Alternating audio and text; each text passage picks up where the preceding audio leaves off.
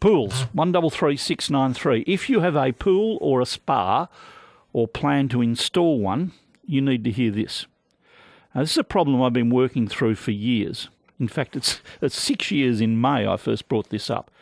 Today it is confirmed officially. The system that monitors and controls the safety of backyard pools and spas is an unholy mess. This is potentially dangerous Ultimately, it could cost lives because the pools aren't fixed. It is frustrating for people trying to do the right thing. It's going to lead to people being fined when they're actually trying to do the right thing. Councils who are in charge of it, they haven't got the time or the resources to do it properly, and they're not doing it properly. And some of the councils are furious that the government has landed it on them. What I did last night, I don't have a life, so I read the Auditor General's report overnight on this issue.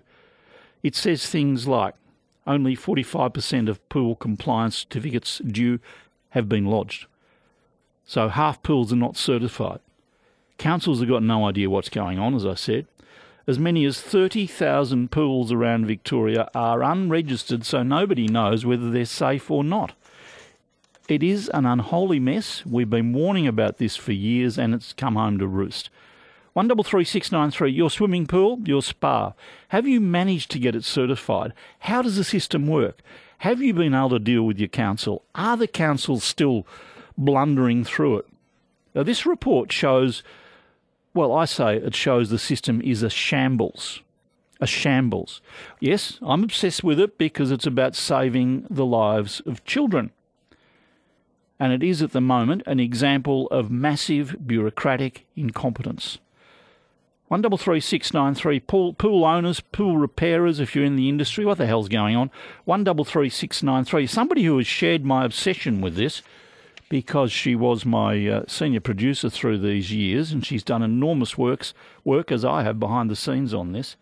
More than that, she knows how to speak bureaucrat, so she can interpret a, a lengthy government report better than most, and that's what we've got in front of us from 3AW Channel 9. Heidi Murphy, morning.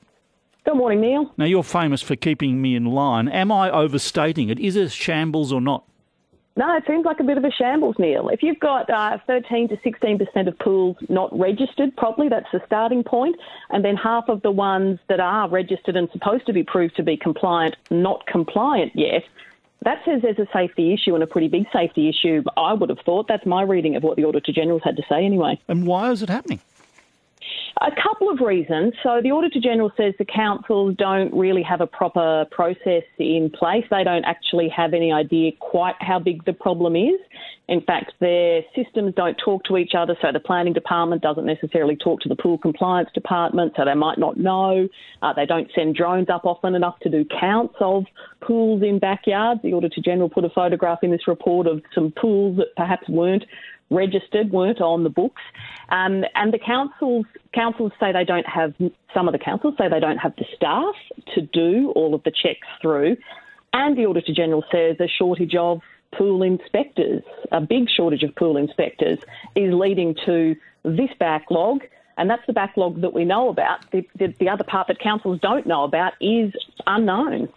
Well, you and I were talking about a shortage of inspectors a couple of years ago, so that hasn't fixed. What about this? As this, this is from the Auditor General's report. As of September 2022, September last year, the Audited Council had received 45%, less than half, of compliance certificates due by the 1st of June.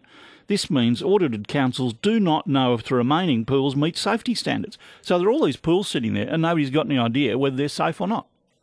Yeah, remember this system came in in 2018 or so. There were some COVID little delays in there. There were some uh, some added timelines put in to give councils a bit more time to get ready for it. But everyone's supposed to register their pools, and then this next step is getting the compliance certificate. That's an inspector coming out and checking the fence is up to code. It's not too short. There aren't things that kids can climb on to get over to get into. Only half of the registered pools have got those compliance checks in. Only half of them are cleared to be safe. Are people, and the other element in this, I know people are having trouble getting inspections, having trouble getting onto the council, as we've, we've known for years. Is it getting the stage where people will be fined? The Auditor General says, yeah, there should be fines being issued as an incentive to get people to fill out the registration paperwork and get the compliance checks done. Um, no one has issued fines as yet, though in their replies very late in the report, uh, Mornington Peninsula, Mornington Shire Council plans to start fining soon.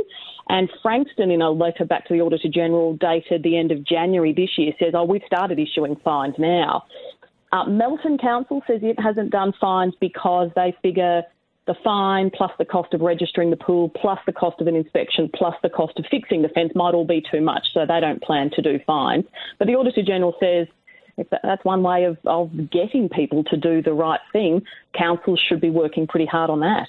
We've talked to a few people off air, including uh, the mayor at Mornington Shire.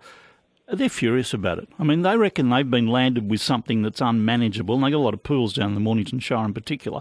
Unmanageable, unworkable. They can't afford it. They can't do it. I mean, I'll talk to him later, but basically the councils are saying to government, "You've landed all this on it on us, and we can't do it." Is that the way? Does that come through in your bureaucratic report? yeah, look, it comes through that the Auditor General says certainly some councils have, have complained of that, have complained of resourcing. In fact, one of the councils has got a state government funded position, one person, a sole position, that they've in the last couple of weeks found and put to work on on dealing with this. Oh, look, councils have known about it for a couple of years though. Um, councils complain all the time that they don't have enough resources, don't have enough money coming in for the services. Well, if, if, they don't have money to put into this sort of thing, what are they spending it on instead? I don't, I don't know. But yeah, it certainly does come through in the report that councils say we don't, we can't cope with it. Okay. But the the auditor general says no. You have to get better at figuring out what you don't know and chasing it up for the for the safety, for the fact that we we cannot be sure they've found and minimised the safety risks. This goes back to uh, Richard Wynne. Who's in charge now?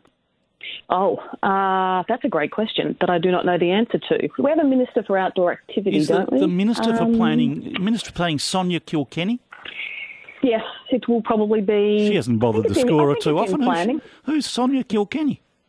She's only newly in in the role. After Richard Wynne left, it was Lizzie Blandthorn for a little while, oh. um, and then Sonya Kilkenny as of the, the last election, just in November. Thank you very much, Heidi. Heidi Murphy from Channel 9 News and 3AW, and my partner in crime in pursuing pool fences and pool regulation and bureaucratic stupidity for six years now. you reckon Wayne Swan didn't get up my nose? Wayne Swan with his defined benefit pension, of course. Wayne Swan didn't get up my nose. There's, this one does as well.